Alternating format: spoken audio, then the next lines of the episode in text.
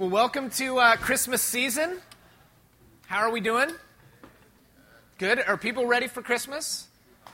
Yeah, I'm not talking shopping or those things. I'm just saying, is your spirit ready for Christmas? Yeah. If you, uh, if you ever feel like you're not ready for Christmas or you just don't want to be here on a Sunday morning, I'd encourage you to, to step out of your row and go into the back corner and see the pandemonium that takes place with all of the kids that are dancing in the back corner. If you just need a shot of joy, sometimes that is the place to go. It is, it is a beautiful picture uh, of joy back there.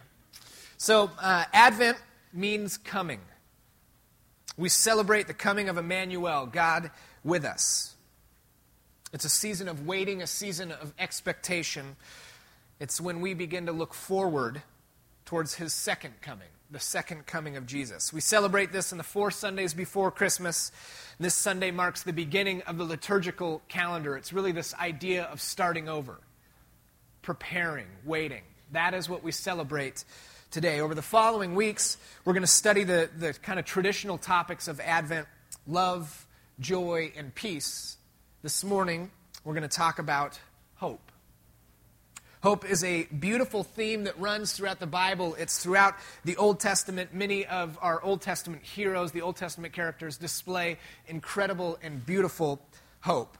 And although the word itself is really only used two different times in the Gospels, and Jesus doesn't actually ever teach on this idea of hope, the New Testament letters are filled with hope. Paul kind of being a champion of this theme, speaking about hope in a lot of different ways. After his long discourse on love, and in speaking about the finality of the salvation that is to come, he says this, and now these three remain faith, hope, and love. But the greatest of these is love. It's the end of 1 Corinthians 13. Faith, hope, and love are a very familiar triad in the history of the church and in New Testament writing. They represent the three great pursuits of the Christian life. Some would say that they are the three imperishables. Yet, of the three imperishables, I would argue that hope is the lost middleman. Squeezed in between the great pillar of faith, the great pillar of love, and they have kind of overshadowed this idea of hope. Let me explain it this way faith is the trust that we have in God, trust for His forgiveness and His acceptance through Jesus Christ. It's largely a mental pursuit the changing of what we believe, the changing of how we view and understand the world. For me, this happened in my junior year, going into my senior year of high school at a Young Life camp. I sat at these talks uh, each and every night for six days at a Young Life camp, and for the first time, heard the gospel presented to me in a way that something changed, something happened. I heard about Jesus. I heard about his forgiveness. I heard about the life that he offered to me. And there was a moment of faith where the light bulb went on and everything was different for me. I came home, I can remember, uh, so before this, um, I was somewhat of a rebellious child. My parents are here, they can testify to that. But uh, I came home and kind of got back in with that same group of friends uh, that I had before I had left for camp. Came home, and uh, we were doing just some general high school shenanigans around town. I'll, I'll leave it at that. And uh, one of the guys, he made this statement. This is probably within a week or two of coming back. He made this statement as, as my attitude, my, my actions were different. And he said, Wow, Kevin, you really are different. That idea of, well, he went to camp and he had an experience, but maybe, maybe it was just kind of left at camp. But I came home and I really was a changed person. Faith changed my life.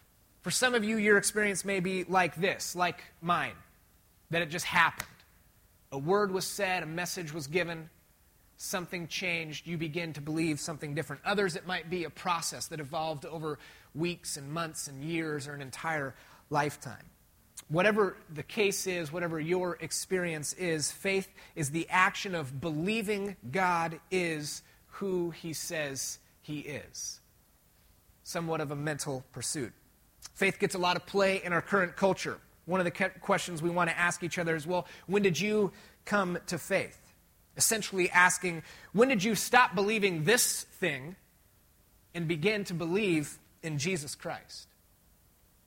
We often talk about our need to solidify our faith.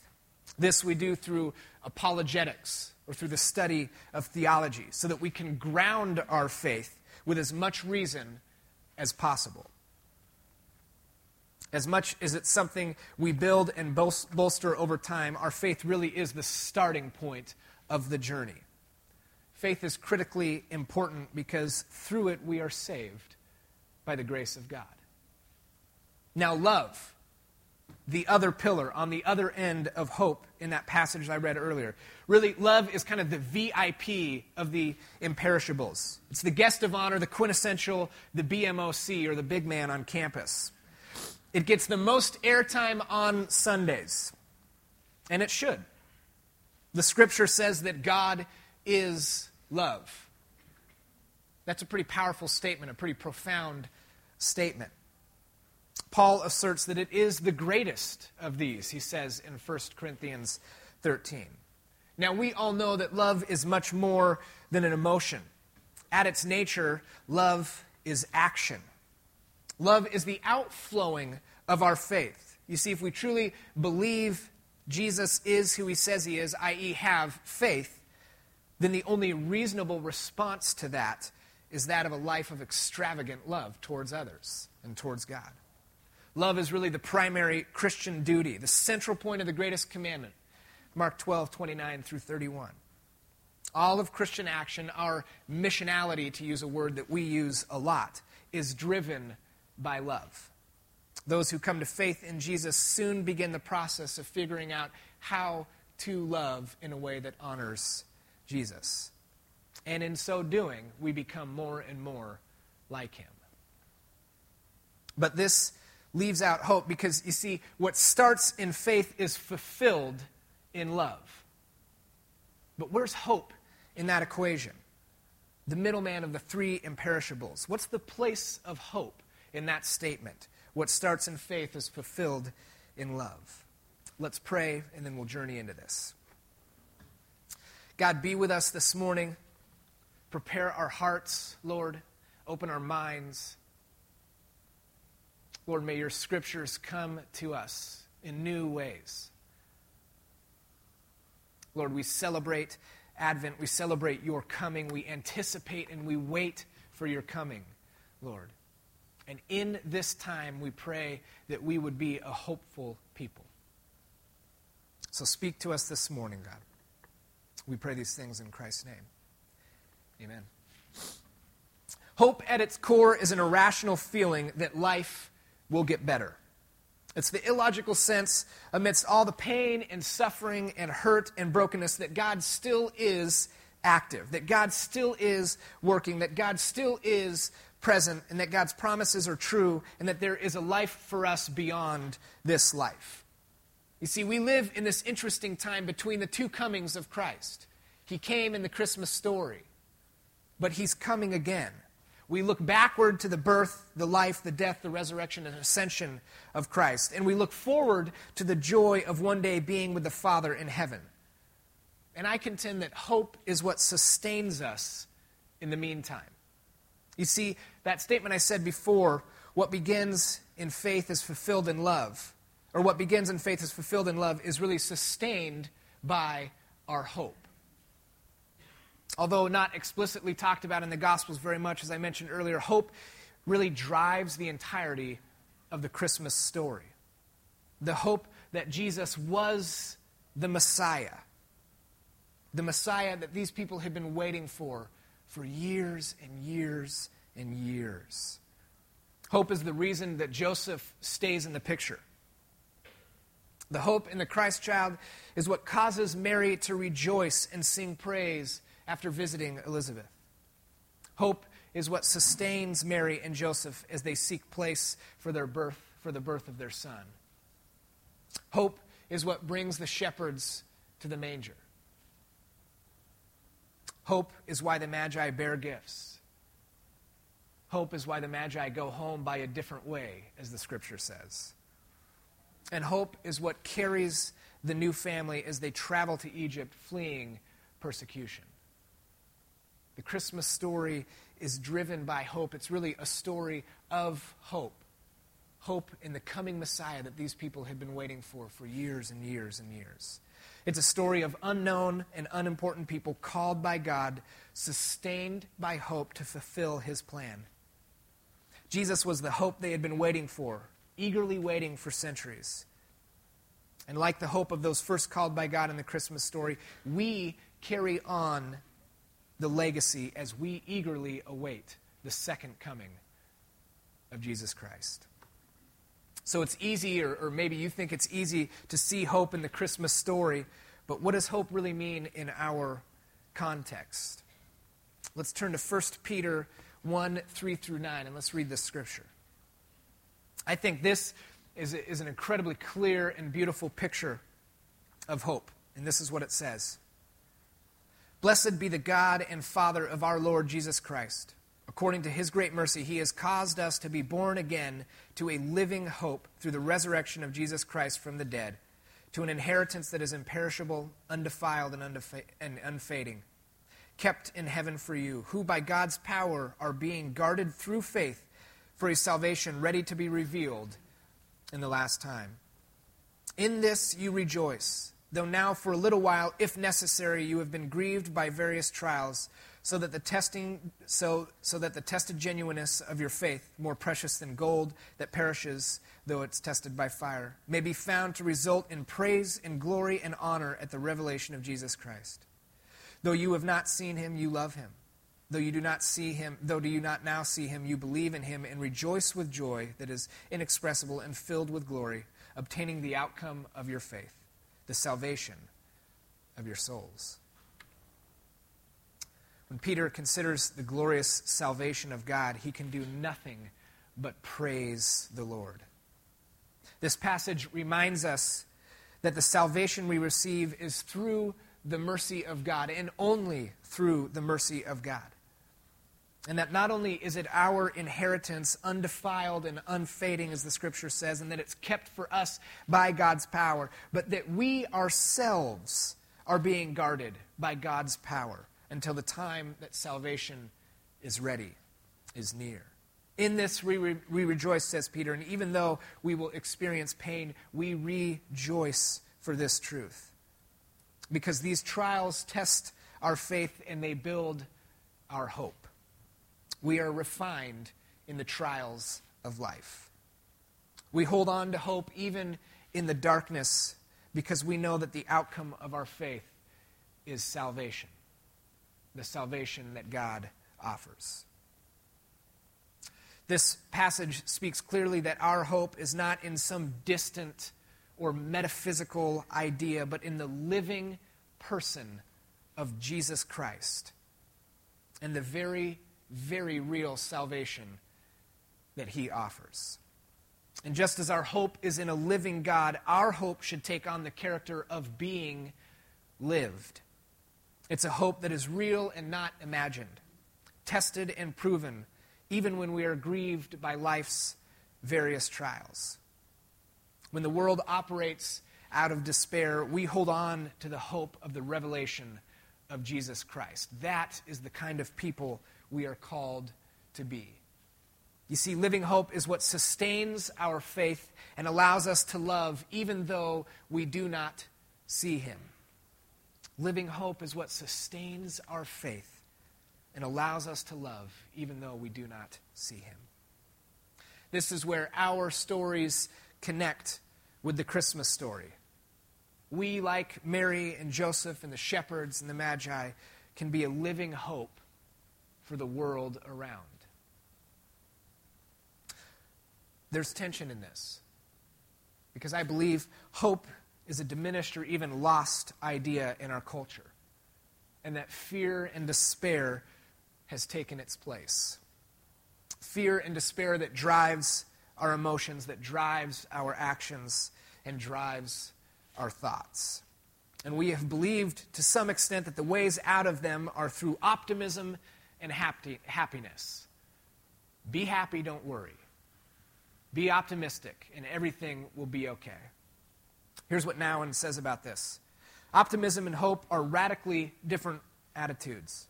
Optimism is the expectation that things, the weather, human relationship, the economy, the political situation, and so on will get better. Hope is the trust that God will fulfill God's promises to us in, a very way, in the very way that leads us to true freedom. The optimist speaks about concrete changes in the future. The person of hope lives in the moment with the knowledge and trust that all of life is in good hands. I think that's a beautiful quote that gets at the idea of the differences between optimism, between happiness, and a true, real hope that we can carry, a living hope in Jesus Christ. I'll be honest and say the power of positive thinking and the pursuit of happiness, they will not work. They are not the answer. They are temporal answers to an eternal problem. And hope is the only true and real answer that we have in our world. The hope that we have in Christ and His glorious return is the only thing that can truly sustain our lives. For if we do not hope, then what do we have to rely on?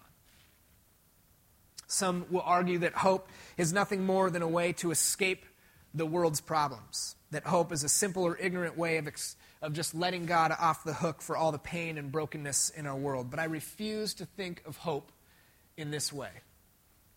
True living hope is staring at this pain staring at brokenness and saying, While I do not understand, I eagerly wait and trust in your promised return, Lord. I eagerly understand and trust in your presence with me here and now, Jesus. Lewis said this I must keep alive in myself the desire for my true country which I shall not find till after death. I must never let it get snowed under or turned aside. I must make it the main object of life to press on to that country and to help others do the same. The country he's talking about is heaven. That we were a people created for heaven. That we try to fill our lives with other things, but nothing really quenches that thirst. And the only thing that will quench it is Jesus and the salvation that he offers. And so he says, I must fix my eyes on that. And I must bring others along in that process. I must be a living hope that others can follow. Hope is one of the last things that we have to offer to the world. But hope is missing. Look around. Look within yourselves. Hope is what the world craves. Hope is what we crave. And we try to fill it with success, with money, with comfort, safety, security, but none of these things will work. All of these things will fade. None of them will ever be enough. Only hope is the answer. A hope that came in the form of a little baby, a hope that dwelt among us a hope that died for our sins, that rose and ascended to the right hand of the Father, and a hope that freely offers us, eternal life. A hope that is present is Emmanuel, God with us, right here, right now. That is the hope that we hold on to. This is the hope that we have. And although there are times when we walk through seasons when our hopes feel distant and dim, that there's despair coming towards us, even the slightest hope can carry us through. Even the slightest hope can be a light for someone else. That is what it means to be a living hope. The book of Hebrews in the sixth chapter speaks of hope, the hope that we have as a sure and steadfast anchor for the soul. Our hope is anchored in the truth of the first coming of Jesus Christ and in the belief of the second coming of Jesus Christ. But our hope is also anchored in the understanding that Christ's continued presence is here with us now. Emmanuel, the name he was given, God with us. In this middle time between these two comings, we believe the way to be a living hope is to embody this idea that hope is here and now, to hold on to the idea that hope is here and now, that Jesus is with us. We look to the past, we look to the present, but we understand that we are with God now. And this is what we can offer to the world around. We have to fight against despair. We have to fight against fear and hold on to this idea of hope.